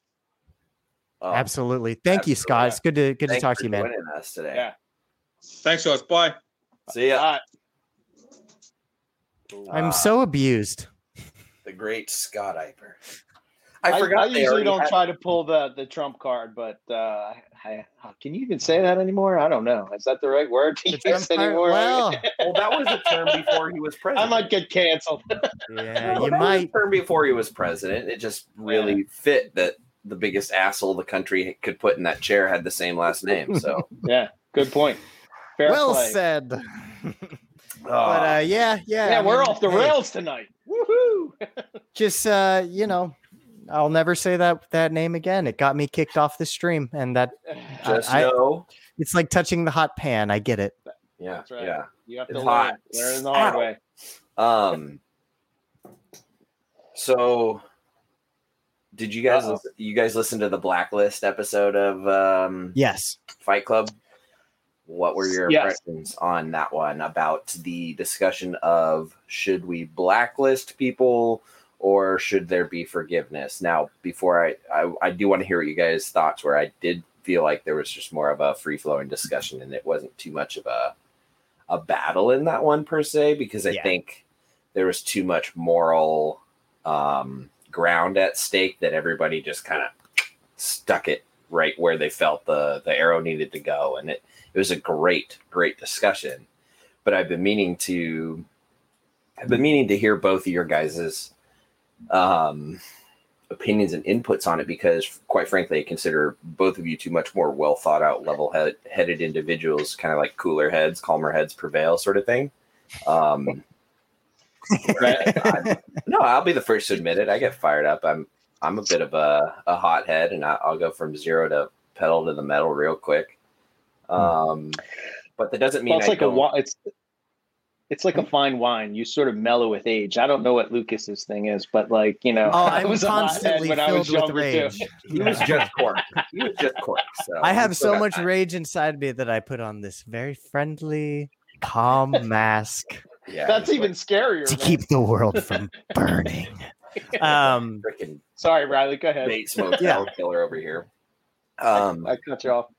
I would. I just wanted to know what what your guys' thoughts were because I do think there's value in trying to give people second chances if they are genuine and if they did make a mistake. And I do think ultimately we want growth and perpetual acceptance and community growth in the hobby. I don't think anybody's denying that. But I don't think I could sit here and tell you without disbelieving my own words that there are people who are just genuinely malicious and out Mhm. to start a fire and piss on it just to piss people off. And and do things um, of lower moral character and ethics to to you know just be that guy and scam people. So on the other hand i can see why we have this discussion of should we blacklist people? So i wanted to know what you, your guys thoughts were because ultimately i think i respect your opinions a lot Good, Eric. Lucas. Good. oh, okay. We're, we're so polite. Yeah. yeah we could Um, never be on fight club yeah. without multiple well, I was gonna say like that is that that might be my favorite episode. I really loved that one, and like the side banter on climate change was great. And yeah, it was it was a really good episode. Um, I mean, I'm definitely a a. I think the answer to this question is is more um it's more a reflection of you than anything else um personally. And and for me i think that i am more of a forgiving person to a point. And then if you use up all of your chances with me and you don't put in an effort to learn then i feel that i am a the opposite and i probably will never speak to you again. So it's kind of that whole thing where Right. like I, I i give a very very long leash and then if that doesn't work it's done. So for me personally i think that um we should always start by trying to you know lead with compassion and empathy and educate a person on why we're upset with them right? You should I, I respectfully you know the shouting matches that then that never hits yes jack i'm jack bauer we don't negotiate with terrorists um hit him with the bazooka you know it just leading out guns blazing is that just inflames. Both sides are just going to be more apart, right? So go in respectfully, explain with a level head your issue. And then either that person is going to hear you and also respond with, you know, maybe making some concessions, maybe saying, I hear you, I disagree, maybe saying, I hear you, but you're right. And I will change, you know, whatever it is, like you got to go into it that way and then, you know, see what happens, reevaluate, you know, if it becomes something that's a recurring problem, if you have to do that over and over and over again, then well, yeah, maybe you, you start to say this isn't worth my trouble anymore. Right. Um, but you know, I'm I'm I'm getting a little bit more philosophical. But in terms of like an actual list, like a literal list that exists somewhere with right. names, right. I don't think that that's the best way to go about anything. But I think that we can all, as a as a group has one reptile community consciousness that talks to each other, uh, kind of maybe agree that a few folks just aren't really worth our attention and effort and time anymore. You know, I, I I, do agree with that, and I think that some of the worst apples in the bunch, the best way to uh, to move on from them is to just pretend like they're not there. right. Challenges with so. billions of people on the planet and millions of reptile keepers there's always going to be some people that either don't have that experience, don't share that opinion, or just live under a rock and don't know what's going on. So, yeah, that's my initial thought. Mm. But Eric, please. This is always a tough subject because, um, who you know, to Robert's point, who decides right. who's good and who's bad, right? Um, I think the the thing that the thing that I always don't un- the thing that I always have a problem with when when so first of all, it depends on what the mistake is, right? Um, I think we all make mistakes. We all make bad calls, judgment calls. Uh, we've all done it. You know, we've all thought that we're doing the right thing, or maybe you. I think of Owen, right? Um, and I think of how Owen used to get this. Yeah, I know. I was right. I was good. Sorry. Yeah. But Owen would always get this bad rap. And, you know, but look at it from Owen's perspective for a second, right? I, Owen is not the guy that's necessarily dealing with booking the guest. So he's not having that face to face. He's not the one that's answering emails. So he's not that face to face. So there's no from his perspective, right? He's never interacting with people. I mean, he is. Don't get me wrong. People are contacting on. I'm not saying they just are contacting me per se, but then when we're at a reptile show and somebody walks up and they start talking to me and they don't talk to Owen, it's, it's a bit disrespectful, right? So now Owen gets this rap where he's sort of like rubbed as this guy that's like you know like he doesn't want to talk to people or whatever which you know he's got a let's let's face it i mean he has a little bit of this persona where he sort of plays like the jokester you know he's kind of mm-hmm. the, the, the, you know that guy that's sort of his his persona or whatever and i think that uh, it's not fair to judge him based off of it because if you were in his shoes wouldn't you feel some type of way? It's like you know hey i'm doing the podcast too. Like why are you just talking to him and you're not talking to me? Yeah. Um yeah. so i can understand where somebody might make a say something or whatever. And like shit man i've, I've said things that i regret saying and wish i didn't say or whatever but it wasn't because it wasn't because it was just because I was taught. Sometimes, you know, you guys know is when we talk on here. Sometimes we're talking and you know we say things and not taken the right way or whatever. So I think a bit of perspective with everything is sort of important, right? Like try to put yourself in that other person's shoes and see what happened. I think where the hobby needs to step up a little more is, you know, when we all talk about a certain person, but yet we all continue to support that person with our dollar. To me, that's just that's just that's just stupid, right? Mm-hmm. You stop supporting that person and they'll go away. they'll- like if you if you're if if your mo usually that person is somebody that's selling snakes and they do some kind of scam i guess like to me that's what would get you blacklisted what else would really get you blacklisted per se um in the reptile hobby right you treat animals bad Abuse, yeah, Um, killing your yeah animals, abuse right know. to There's me obvious lines. right you know what i'm For saying sure, so, so to yeah. me that's the blacklist you know There's like, certainly I- tears. but that's my blacklist right. And my blacklist may be different than your blacklist and your blacklist, but maybe there's certain people that intersect on both of those blacklists that, Right. you know, I don't, I, I won't even give them, I won't even say their name because I won't give them the platform because today our culture is based off of as soon as I say the name, you're going to go and see why I'm upset. So now all of a sudden you went and watched their YouTube videos or whatever it would be. Um, you know what I mean? You know, I, I um, so I, I try not to get uh, to me rather than focus on that negative way. I try to steer it towards more of a positive way. So, you know, if I don't like what prehistoric pets is doing on their YouTube videos, uh, I'm going to go and say, okay, rather than smash them, I'm going to go and promote Matt Somerville's YouTube videos. I'm going to provoke, prevent, uh, you know, uh, promote a podcast that I like, or I'm going to promote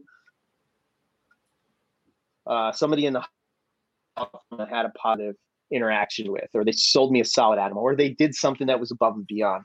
But I think like this idea that eh, because here's here's an example of what I'm guilty of, right? I work probably 60 hours a week. I probably am editing podcasts for another 20 hours a week um, that's not a lot of hours left in the week for me to do, you know, spend time with my wife, do stuff at my house, you know, take care of my collection, you know what I mean? So it's like, if I don't answer your email or your message right away and somebody's going to get all burnt and twisted because I didn't, well, I guess that's just something that I'm just, you're just going to, you, you can't blacklist me because I didn't answer your question right away. However, I do understand that if we're out there, why I didn't answer that person right away, why they would might be upset about it or whatever. So I, I, mm-hmm. I don't know. It's, it's it's it's a tough it's a tough thing. I don't know. What do you guys think about that?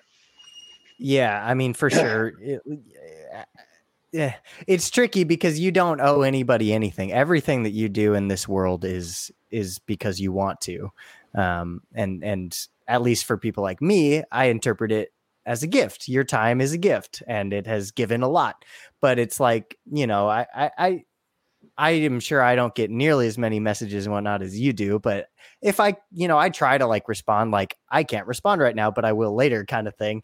But, you know, like that with too much volume, that gets a little crazy. So people just kind of have to recognize that, you know, there's you not responding right away is not because like you hate them or you reject them. it's like Yeah. you're you're a busy man living a life. Yeah. Yeah, you gotta have a grain of understanding. in yeah, Right. for sure. Of course. And yeah, I think we've all been there where we've like jumped the gun and be like, how could they? And then we find out like, oh, I was in the hospital or I was at Right. a family thing and I couldn't Totally. get back to you or whatever it is, you know. Yeah. And then you I just don't understand. Like, if you like somebody, right? If you it, like, you know, whether you you see them on a, you hear them on a podcast, you see them on YouTube or whatever, but whatever for whatever reason, you're like, oh, I like that person. They seem like a nice person, or whatever. But yet, immediately, if they sort of don't do something that falls in line, you don't know nothing about what's going on in their life. But immediately, you don't give them the benefit of the doubt that there was a reason why they did what they did. I, Right. I, I like to give people that benefit of the doubt, right? There's a reason why you didn't do what you did. If you said you were going to be here, and you know, um, yeah, okay, yeah, um, Mhm. you know what I mean? Like, I, I just don't. I, I just you're getting, and to my point, right? We just talked about the whole thing with with with Owen, and, and like I, I'm not trying to. I, I'm trying. I only said that to try to to try to give a perspective Yeah. of why, you know, he may think the way he thinks. You know what I'm saying? You know what I mean? Like Absolutely. 100%. And, uh, yeah. And then there it just got all twisted out, but whatever. Yeah. No, I, I couldn't couldn't agree with you more. And you know, I really liked what what you said about um you know, trying to at least take a moment to be level headed, you know, in your own right and you know, put your your feet in their shoes and try to understand why they are doing or saying what it is they're doing or saying that is making people mad. You know, it's like that perspective, that um, that that level of awareness is so important. Um, and you know, I always say like everything is worse through electronic communication. And that's kind of all we do for the most part in the reptile hobby yeah. is text text based communication where all the tone gets lost, all the intention can get lost and you know, it just kind yeah. of becomes this whole never ending cycle of fu uh, at least on yeah. Facebook so Yeah, I think I think communication is a big thing and I think that um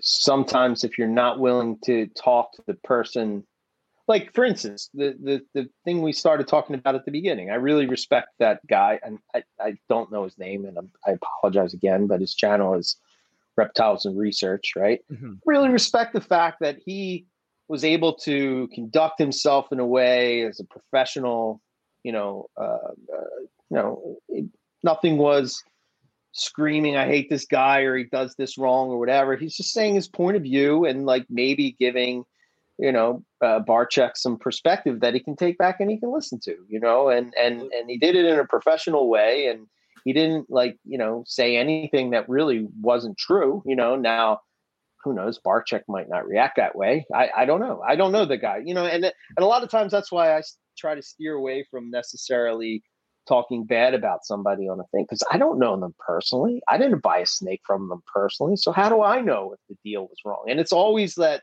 that whole thing is like it's always, you know, oh, a friend of mine bought from this guy and or this person and and and you know it was a bad deal. Well, was it? Was your friend an idiot? or you know, yeah, like it's always they, secondhand they information. Yeah, too. it's yeah. never like yeah. I bought a snake from X and they did me wrong, right? Um, and if somebody asked me if, if I had an interaction with a certain person or whatever, I, I, will tell them that this is what I what happened with me. You know, if you choose to go and buy from that person, then so be it. Hopefully, maybe you'll have better better uh, situation. But yeah. I don't know. It's it's it's such a tough thing, man. You know, it's yeah, and and like what what Justin just said here, any sort of counter or pushback is so often automatically interpreted as an attack, and I think that that's so true. And it's yeah. in it's in everything. It's like people don't know how to have a conversation or even a healthy argument. It's not always a bad thing. it's like well. Yeah, well, again, that's probably perspective, right? And mm-hmm. I think about that, and like somebody like me who grew up without text messages and internet and all this stuff where like if you wanted to talk to somebody you had to go and physically talk to them right? And you had to tell them like you know hey you're an asshole you know? And it, and like if you go and say that there may be consequences to you saying that you're an asshole and you might not like those consequences. But so you're very careful in you know in, yeah. in what you're saying and how you're saying it right? As opposed to today like there's no interaction with a person face to face and like if you're not immediately answering that person or you don't answer them the way like i think sometimes they have this idea in their head like they hear how you're talking. And like to your point lucas there's no there's no there's no nuance to that conversation. Yeah. uh, you automatically think you know that person is coming across as a as a as an asshole, well, maybe 100%. that's your inner. Maybe you're looking in the mirror and how you would answer. You know what I mean? like, no, you you're completely right. Like it, you can read the same text message in probably 50 different tones with 50 different intentions. You know, it's like yeah. facial expression. It adds so much to words. Like, yes. you, it, I don't know. Like, I probably sound stupid as like someone in my early 20s trying to be like technology talk face to face. But like it's true you know like i yeah. i even see it with like my dad right? Like he gets texts from his best friend and he gets all sad because he read it and, and he's just like oh he's being mean to me. And i look at it he's like he's literally not. You're reading it in a voice that is not intended. But it's yeah. so easy to do that. Yeah. You know it's yeah 100% i can't tell you how many times i've read a message and I've read it, and maybe this is just my stupid brain, but I've read it, and what I read was not what was written. Oh yeah, all and the then time. like I'm having a conversation with somebody, right? And I'm sitting there going, "What is this person say? Wait, wait, let me." And I scroll back up, and I'm like, "Oh shit, I totally read that wrong," you know? And I'm like, "Oh, okay, Yeah. now it makes sense." Like, I, right. you know, so I think that happens more often than not. I don't know. But yeah. Agreed. Agreed. But you know, again, like all of that being said, and maybe I'm taking it too literally, but one literal list somewhere that that's probably not helpful. Where No, is that a thing? No, that e- the reason why I was asking is because, like, I, I agree. I don't think uh, like a master list somewhere will work, but I think the whole topic got people thinking about it, right? got it? Okay. Like, yeah. that uh, as we've talked about it, I'm starting to realize the whole thing was just getting people to think about like what it really means to vote with your dollar Mhm. and what Yeah. the whole action of like who you choose to work with, associate with, uh, allows them to perpetuate and continue into uh, the reptile community. And so, literally, if you ignore them and act like they're not there, that's a, a form of blacklisting, essentially, without having to rip Yeah. something and send Right. it everywhere. Yes. This is what I do. I have 100%. If you screw me even once in the slightest way, I will never talk to you again. Period. The only time I've ever given an exception to that, I've given exception three times to one person who has squandered all three exceptions. And I only did it because of Forrest Fanning and his good nature, encouraging me to be the bigger person. And I did. Yeah. And I got bit in the ass three times because this piece of shit is a piece of shit. And I'm not going to name his name because I'm bigger than that. So, just going to say, I personally blacklist anybody who does me wrong. Period. I think I think the the the problem that I've had with with that type of like I, I'm with Riley, and and it's like you know you get burnt by somebody, especially over and over again. I find that what I had to get over is is that the next time that I'm interacting with somebody that's different, I'm immediately applying what happened with that last experience to this new experience, and sometimes it has snowballed in a way. It's it's sort of like this, right? I think of it like when I'm dating somebody and I'm dating this person and they really did me wrong. And then I go and I'm dating a new person and all those um, insecurities and all those problems that I've had with that person and I wasn't able to sort of you know get them out um, sort of start to bubble up in a way that is now affecting this new relationship with somebody. And it's not it's not a healthy way to to to look at it because I, it's not number one it's not fair to the, the person. And Mhm. it's probably more with me than it is with the person right? If somebody says like i don't know say like you know your your girl goes out and she she cheats on you or something. And then you know next thing you know um, you're now in a relationship with somebody else and they're like oh i'm gonna go hang out with my friends at the bar and immediately the defense goes up like oh Right. what are you doing i gotta go out to the bar you know like, what? uh, and like the, the that person is probably looking at you like what the fuck is wrong with you like i'm just going and hanging out with my friends like what you know I, and maybe Yeah. that's not the way the world is anymore and i'm, I'm kind of glad that i'm not in that world of like dating and all that kind of stuff because i would not be able to no but That's that's a You know- that's a Lucas young man game. I was just gonna say you, Yeah. you might get mono too. yeah and oh man um but you know what i'm saying like you're you're you're taking your past experience in and you're applying it to this new thing and and and it's an insecurity within yourself and you know i try not to do that but it's hard it's hard you know Easier it's said hard than because done.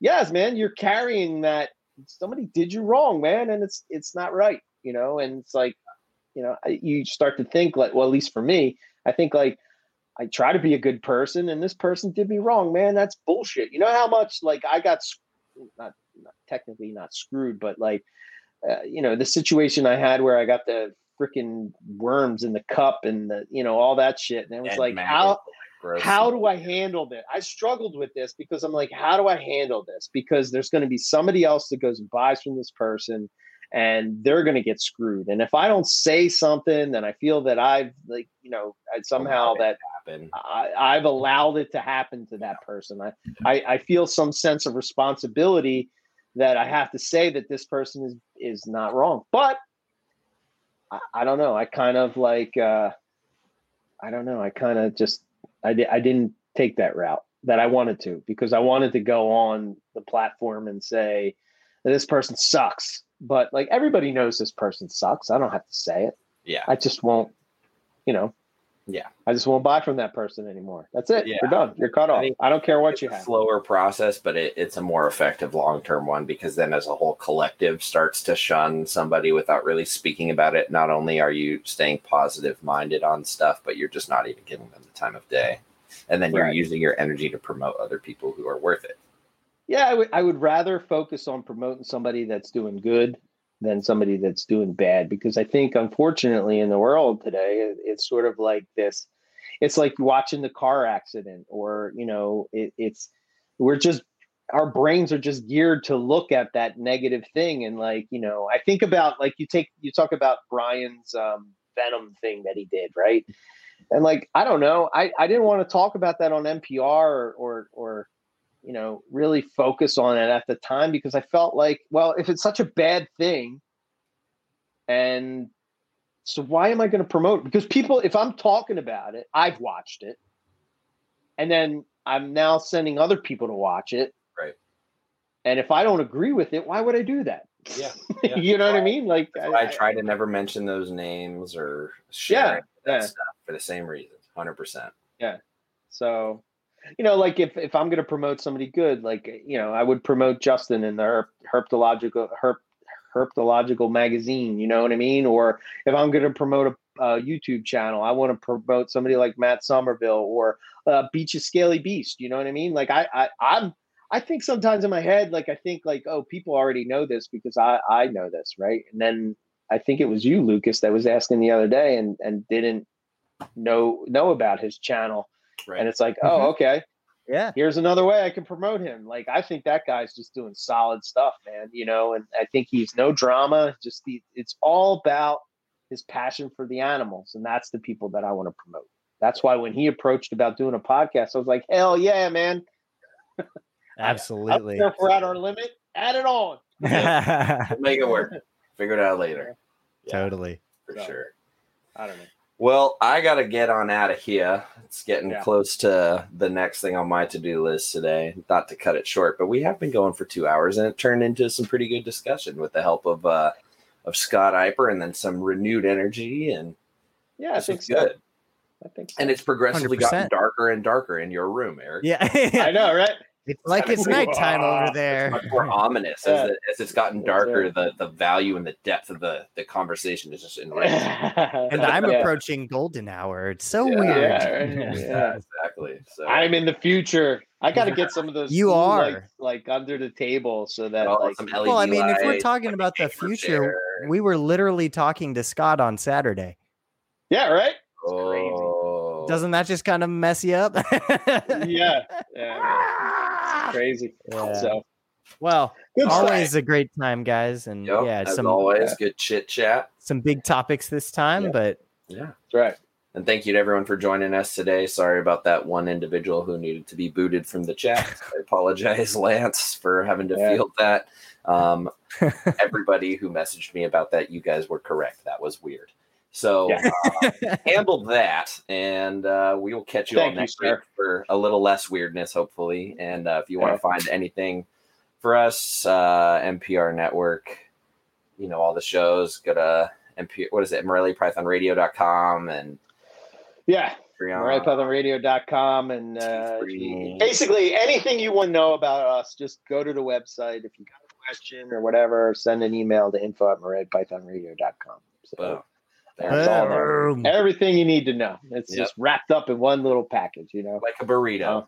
Oh. Right. I'm hungry. Subscribe. Subscribe. yes, yes. We need more subscriptions to the YouTube channel. A lot more, like six hundred more. Please. So if you want to support, there you go. You don't have to do anything. Just hit that button. Subscribe. It takes a click, and Yeah. then guess what? The more Look at- clicks, the more people click, the more times we can look towards going to Australia and bringing more content. yeah, man. 100%. Yo, I got some dreams. we're doing it. yeah. Well, everybody have a wonderful weekend. yes. Until next time. Uh, see you next week. Yeah. Bye. All See right. ya. Later.